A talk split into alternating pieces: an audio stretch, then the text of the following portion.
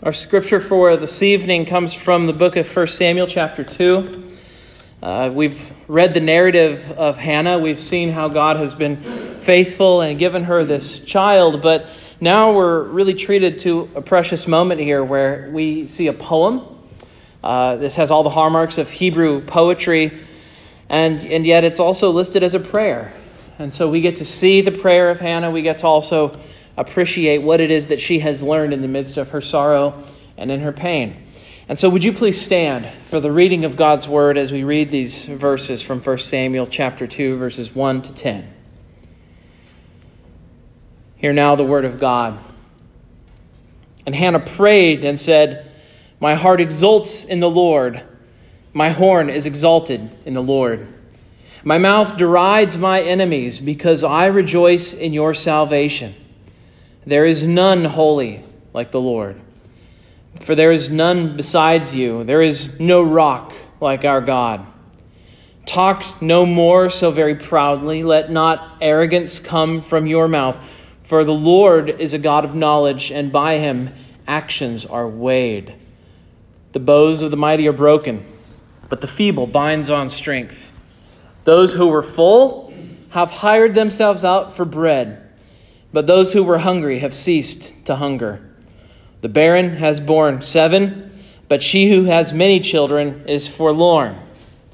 The Lord kills and brings to life. He brings down to Sheol and raises up.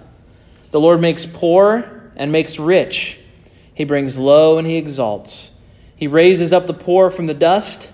He lifts the needy from the ash heap and makes them sit with princes and inherit a seat of honor. For the pillars of the earth are the Lord's, and on them he has set the world. He will guard the feet of his faithful ones, but the wicked shall be cut off in the darkness. For not by might shall a man prevail. The adversaries of the Lord shall be broken to pieces. Against them he will thunder in heaven. The Lord will judge the ends of the earth. He will give strength to his king and exalt the horn of his anointed. Thus ends the reading of God's holy, inspired, and inerrant word. May He lay its eternal truths on our hearts this evening. Let's pray for that together. Lord, like Hannah, would you fill our mouths with songs of joy tonight? Help us to rejoice in you and to have joy that never fades. Give us your Holy Spirit to make it so. We are absolutely helpless and dependent on you for every good thing. Would you give us that good thing tonight? We ask it in Jesus' name. Amen. You may be seated. Now, I don't think I've ever told you in the pulpit the story of Horatio Spafford, but it is very difficult for me to imagine you being in, in this church for long without eventually hearing the story of Horatio Spafford. But in the end, I cannot assume you have heard it. Uh, you may have heard it many times, and I may have even accidentally used Horatio Spafford's story in a, uh, a sermon illustration. I cannot remember. Uh, but just for the sake of making sure you know this wonderful story, uh, Horatio Spafford, well, it's not wonderful, it's difficult. It's full of pain and difficulty and bittersweetness. Horatio Spafford was a lawyer in Chicago, and Two of his sons, along with all of his investments, were burned up in the Great Fire of Chicago in 1871. That was the first of Spafford's tremendous sufferings. Um, the second took place two years later after he was financially crushed. His family decided to travel to Europe, and his plan was that they would go ahead of him. His wife and his four daughters would go to Europe, and then he would join them later once he had gotten his affairs in order. However, as the ship was crossing the Atlantic Ocean, the ship with his four daughters and his wife sunk. It was struck at sea. There was a collision with another ship, and all four of his daughters drowned. His wife was the only one who survived. She sent uh, a telegram back to her husband in New York and said, Saved alone. And so Horatio, of course, was on his way to Europe. And as he was going to Europe, the boat he was passing over, the location where his daughters were believed to have died, he began to write, and he began to write the words to the song, It is Well. It is well with my soul. And I, again, I, I suspect if you've been in church for any length of time, you have probably heard the story of Horatio Spafford and the true story behind it as well. Part of the reason why Spafford's story is so well known and so remembered and so recounted from pulpits is because there is something we sense about that song. There is something sacred about that song. And I think part of the reason why is because as we sing those words, we know that it's a song that is born out of incredible depths of pain and incredible levels of suffering. There are other songs like that as, as well. When you sing Amazing Grace, you think of John Newton, you think of the things that have happened in his life that brought these lyrics to life so that there's something more than just we need some words to go with this music. There is something deep and meaningful there. There is something about words and lyrics and songs that were born out of suffering and loss, something that makes us lean in. This person has seen the Lord, even though he has also seen the darkness of his providence, and yet he or she has emerged with the sort of faith that I want to have. It's a sort of song that doesn't come cheap. And what makes Hannah's song tonight so precious is that it didn't come cheap. It's a song that came out of the furnace of suffering, and yet Hannah emerges from the flames, telling all of us, in essence, he's worth it, he's good, you can trust him. Now, what did Hannah see? These events are not the result of wild, random chance. That's what she saw. They, she saw that the things that happened in her life, even though it happened over a number of years and it involved her going through incredible suffering over long stretches of time, she says these dealings were a reflection of the nature and character of God Himself. She has been in the pit, she's been into the crucible, and when she comes back, what is she seeing? What is she saying? Well, she comes back, if you wanted to sort of categorize what she says, she really says three things. She has three messages for us. She says, first, His holiness is greater than all. Second, she says, His power is over all. And then third, His graciousness covers all. His holiness is greater than all, His power is over all, and His graciousness covers all. That's our outline for tonight. Hannah shows us that who God is matters. Theology matters. It's, she says it's made an impact in her life. It's helped her understand how her life has gone, what has happened over the last few years. And so, this son that she has now is a beautiful expression of God's nature.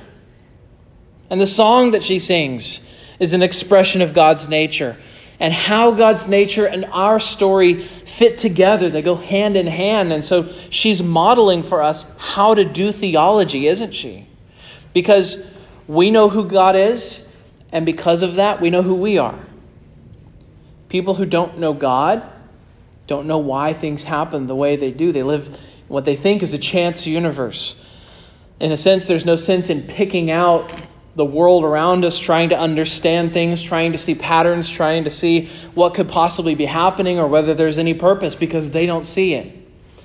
And yet, Hannah is here and she's saying, I do understand. And she makes it a matter of worship. It brings songs to her mouth, it brings joy to her. So, let's look at each of these points. The first thing that she has learned is that God's holiness is greater than all. She talks about God's holiness uh, throughout this entire song. She repeatedly refers to his holiness.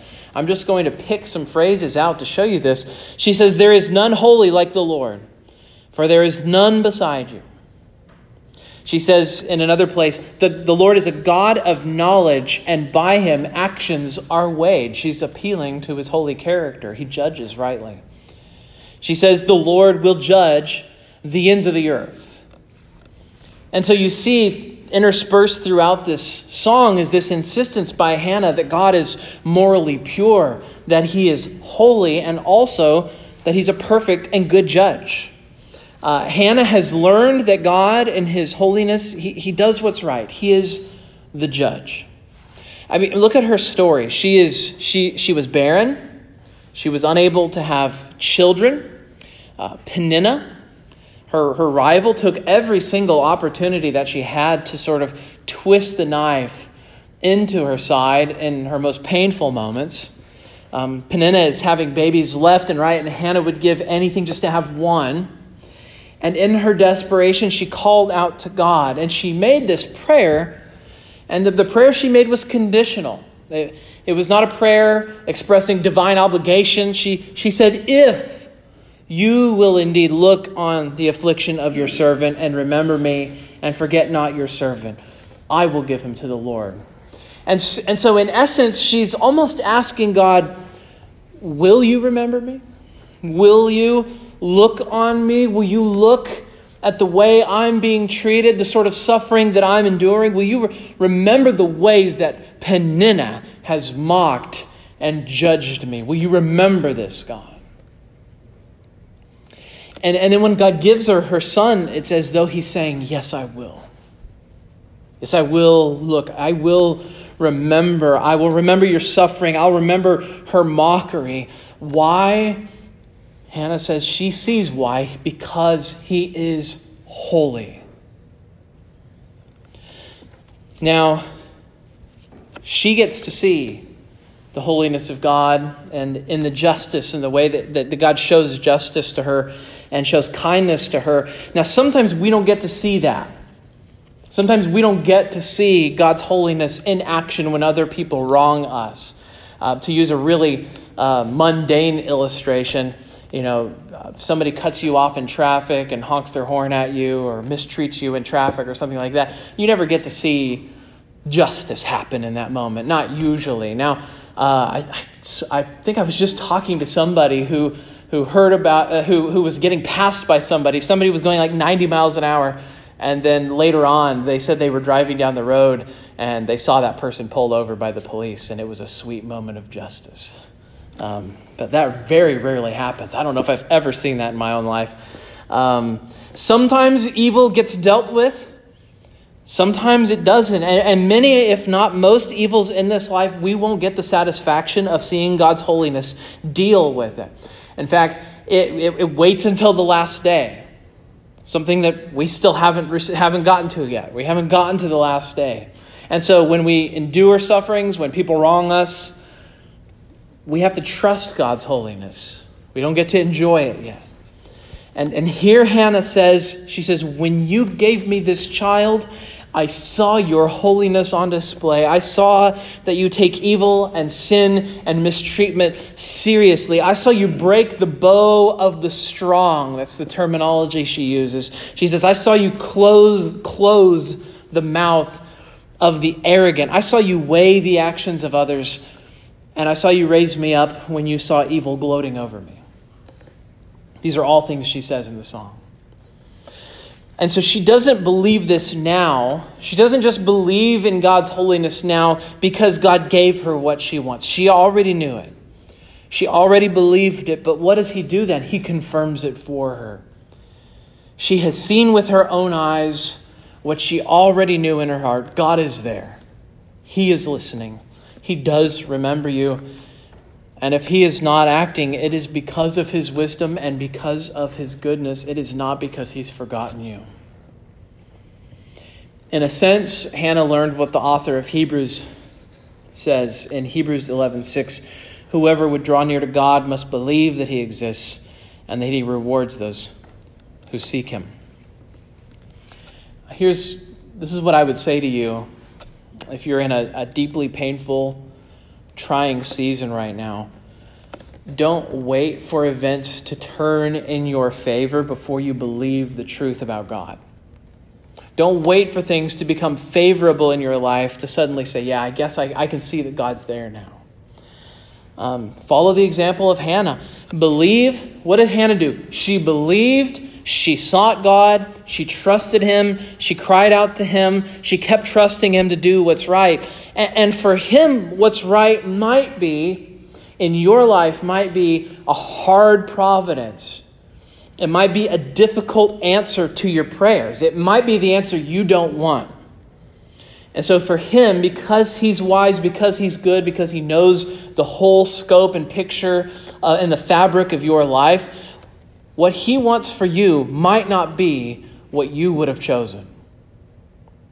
See, why does he do what he does the way he does? Because he's wise. He's wiser than you, he's wiser than me, he's wiser than anyone here. Um, he knows what's best for our souls. We don't always know what's best for our souls. If you asked, if, if, you, if God consulted you and said, What would be best for your soul? you would probably say, I would like things to keep going well. That is probably the answer you would give. God, I would like things to keep going well for me. And God knows whether that would actually be what's best for your soul. It may very well be that worldly success is not the thing that is best for you. In fact, I can think of times in my life where I did not succeed, and I know that was better for me. Don't wait for God's providence to favor you before you say, Well, now I know that you're holy. Now I know that you're good. He is good no matter what's happening in your life. Because believe it or not, if, if you know, even if you, if you know you might not see it until far, far in the future, you may not see the, the result that you want to see. And then when, you, when, you, when I say that, when I say believe God, even if you're not going to see the result far off in the future, that is not me saying have blind faith. It is knowing His character and knowing that He's good and knowing that He's wise. The judgment of God and His holiness for Hannah have actually become very precious to her through her experience, through her loss, through her suffering. She says, The adversaries of the Lord shall be broken to pieces. Against them he will thunder from heaven. The wicked shall be cut off in darkness. There's some sense in, in which Hannah finds comfort remembering God is holy and that he'll always answer evil in his own perfect and holy way. Ask him to help you do the same thing tonight. That, that requires trusting his goodness, that requires trusting his wisdom, and that requires trusting, uh, seeing beyond a fog that you can't see through and knowing that he can. It's not easy to do. Hannah sees with her eyes what she already believed by faith. She sees that God's holiness is above all. Verse to 9. The second, though, Hannah sees that his power is over all. His power is over all. When we talk about God's power, uh, when we talk about God's sovereignty, we're really talking about the ability of God to do anything and everything that He decrees. Um, listen to what this looks like in Scripture Psalm 135 6. Whatever the Lord pleases, He does in heaven and on earth, and in the seas and all deeps. Whatever the Lord pleases, He does. Daniel 4:35 All the inhabitants of the earth are accounted as nothing and he does according to his will among the host of heaven and among the inhabitants of the earth. And none can stay his hand or say to him what have you done? That is the sovereignty. That's the power of God. Or Psalm 115:3 Our God is in the heavens. He does all that he pleases and we could go on we could quote verses about the power of God uh, until time for the, sermon to end, if we wanted to. But Hannah has seen this very real teaching work its way out in her life. Uh, he isn't just holy, he's powerful, he's sovereign. Um, and God's sovereignty has a very practical application for Hannah and, and for us.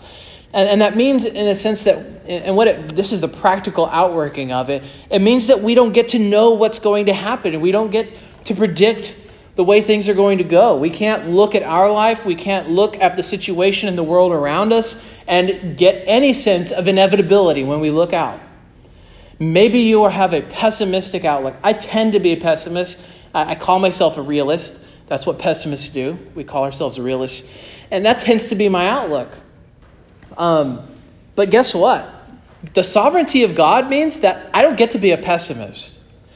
It also means that I don't get to be a short term optimist. it means that in the short term, things might not, might not go well. I might croak.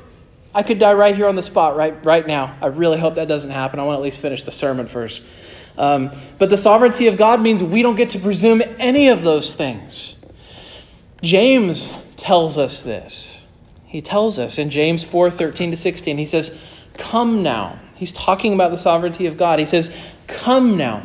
You who say, Today or tomorrow we will go into such and such a town and spend a year there and trade and make a profit, yet you do not know what tomorrow will bring. What is your life? For you are a mist that appears for a little time and then vanishes. Instead, you ought to say, If the Lord wills, we will live and do this or that. As it is, you boast in your arrogance. All such boasting is evil. What is Hannah talking, or what is James talking about there? He's talking about people who look at the world around them and they think they know how it's going to go. They look out and they say, oh, the world's getting worse, or oh, the world's getting better. And James is saying, actually, you, you can't know that. You can't know that one way or the other. God is sovereign. You don't know what's going to happen, but you do have to trust the sovereignty of God. In a sense, Hannah's application is James's application. She says life is less predictable than you think. Just because things are going smoothly in your life doesn't mean you're in the clear and you can rest easily and you can rest lazily. What does Hannah say? She says, Wealth is no security in a universe where God is sovereign. And she says, Strength is no guarantee of safety in a universe where God reigns. What does she say? She says, Not by might shall a man prevail. Why? Because God is sovereign. Hannah has seen that just because the providence of God has been generous to someone doesn't mean that it will always be that way. She didn't stay barren, and Peninnah didn't rule the roost forever. Now, why is that the case? Why isn't the world more predictable? Why is it more steady? Why doesn't the strong stay strong? Why don't the weak stay weak? Why don't the barren stay barren? because of this powerful statement in verse 8. She says, This happens because the pillars of the earth are the Lord's, and on them he has set the world. Now, obviously, it's a metaphor. The world is not literally built on pillars, but she's saying this. She's saying this the foundations of reality that we see around us, everything we depend on to live and move and have our being in, even they belong to God. There's no way for us to look uh, at Him and complain and say, Why did you cause things to happen this way? Why did you cause my situation to shake out like this? Why did you bring things to pass this way? Is that even allowed? And the answer is, Of course, it's allowed. I can do anything I want because I am God. We need a profound appreciation for the freedom of God. The freedom of God to dispense with us and to dispense with the world however He wants, whatever He thinks is wisest, whatever He thinks is best, whatever He thinks is good, even if it happens to be in a way that we would not choose. Because we're not at the center, He is. And Hannah has, has learned what God is like and how we should live in this world. If our circumstances are one way, we need to know that can change. If we're poor, Hannah has learned that God could make you rich. And, and, if, and if you're rich, Hannah has said, Look, God can bring you down, and He can take away every penny that you have. We don't get to live in presumption about God or of the world around us. Now, here is the thing this is the temptation. The temptation is if we're strong today, we feel secure. Or if we're financially secure today, then we feel strong.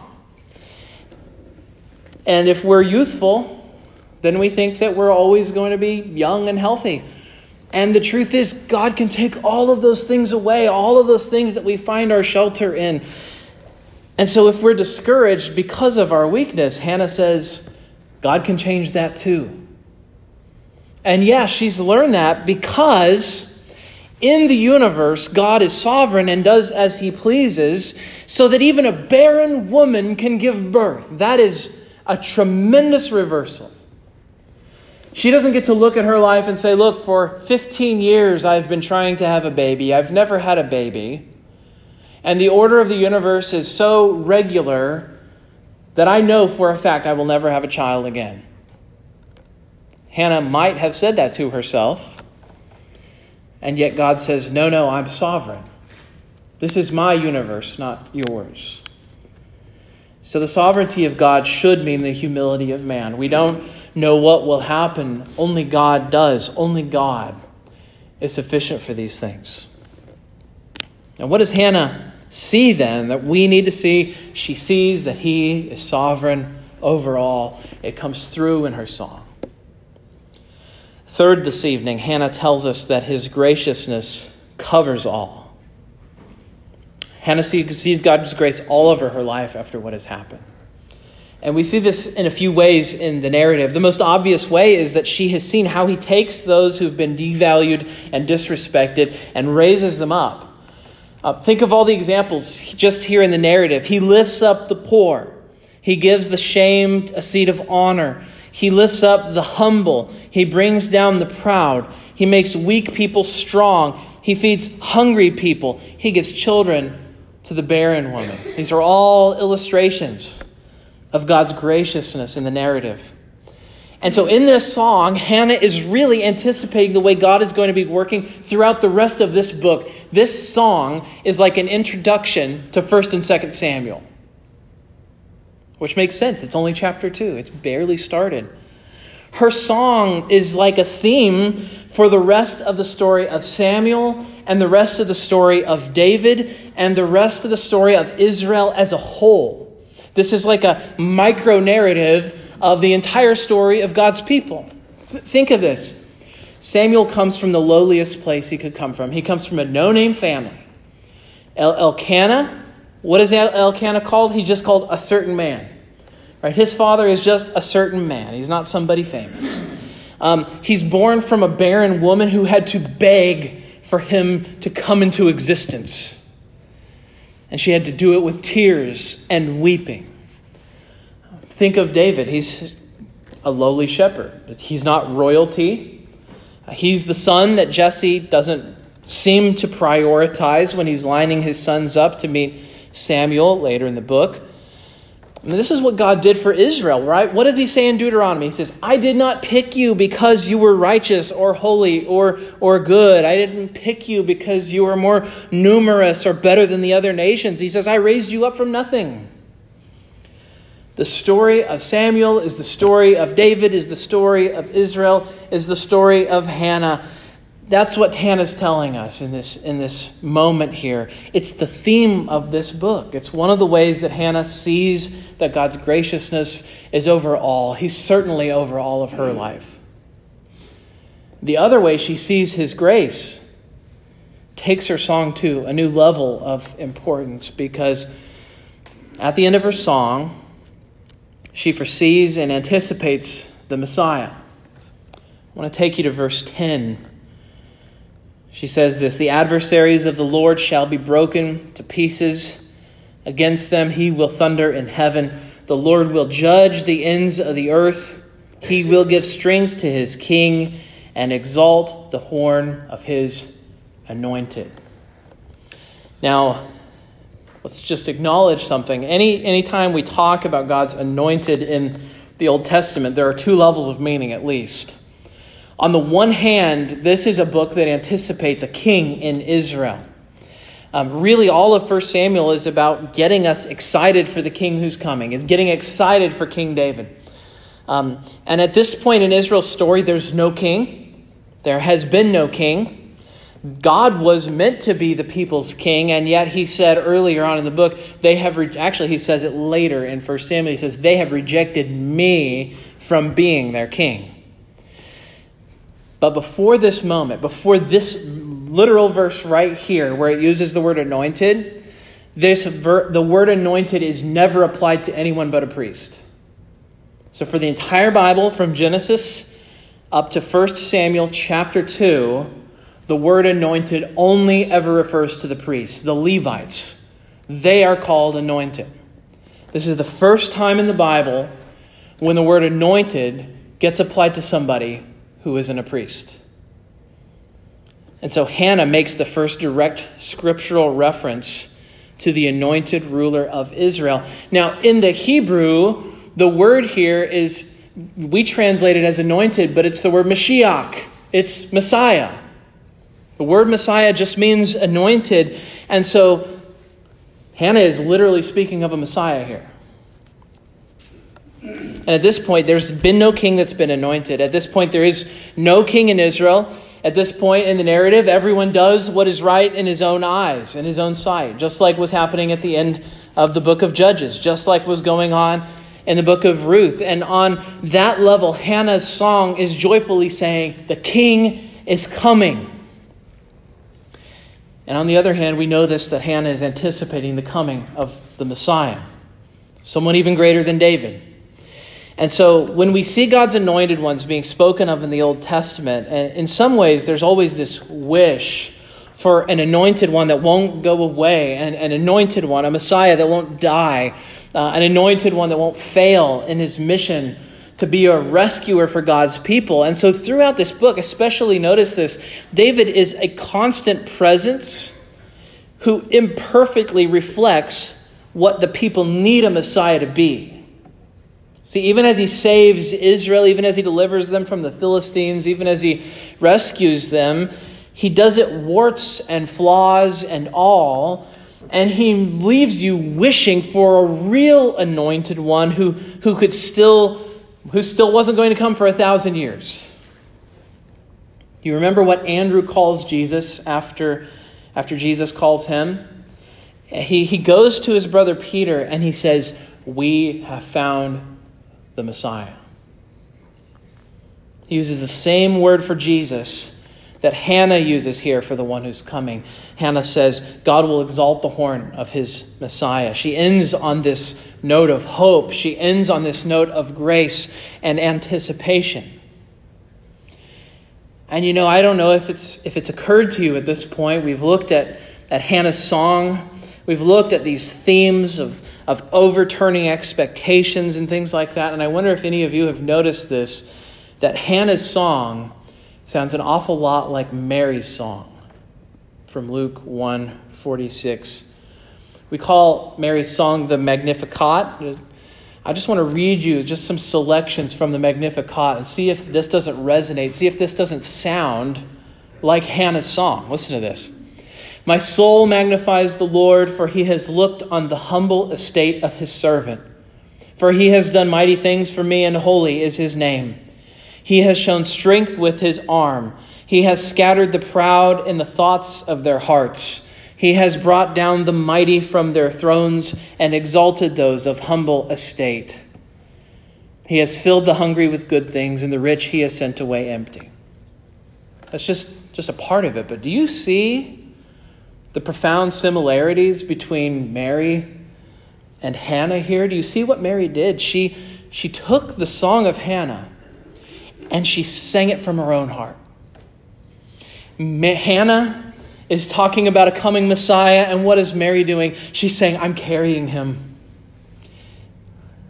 If that isn't proof that Hannah is doing even all the way back in her in this song, she's pointing to Christ. I don't know what is, because Mary is singing the song of Hannah and she's singing it for herself. Hannah shows us that his graciousness covers all. Even at this moment, the coming of the Messiah blankets the rest of 1 Samuel and 2 Samuel. Hannah is a model of worship for us because what does she do this evening as we look at this? She remembers what God's done. She looks back at the past and she marvels at his faithfulness. She, she looks at the work of grace that God's done in her own life and she finds herself lifting up God in her words. She, she doesn't just engage in formalism where she just repeats religious sounding stuff that she's supposed to say, but she actually says, I rejoice in your salvation. I don't just speak of your salvation. I don't just say the words I'm supposed to say, but I rejoice from the bottom of my heart, God, that you have done this and that you are like this.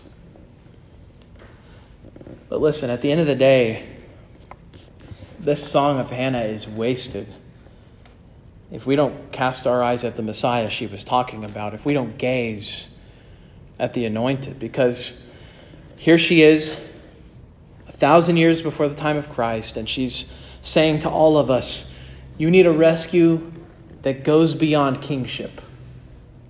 You need a rescue that goes beyond the priesthood. You need a kingship that goes beyond the prophet. You need a Messiah who is prophet, priest, and king. You need Jesus. That's the message of Hannah. Let's pray. Our Father, I, I pray for those in trying circumstances and painful providences. Would you help them tonight to have eyes of faith as Hannah had? I pray for all of us that we would live in humility, recognizing that you are the sovereign and powerful one. But I pray especially tonight that we would follow Hannah's finger as she points to the Messiah. Help us to believe in him and to trust in him tonight. It's in the name of Jesus Christ, the promised Messiah, that we pray. Amen.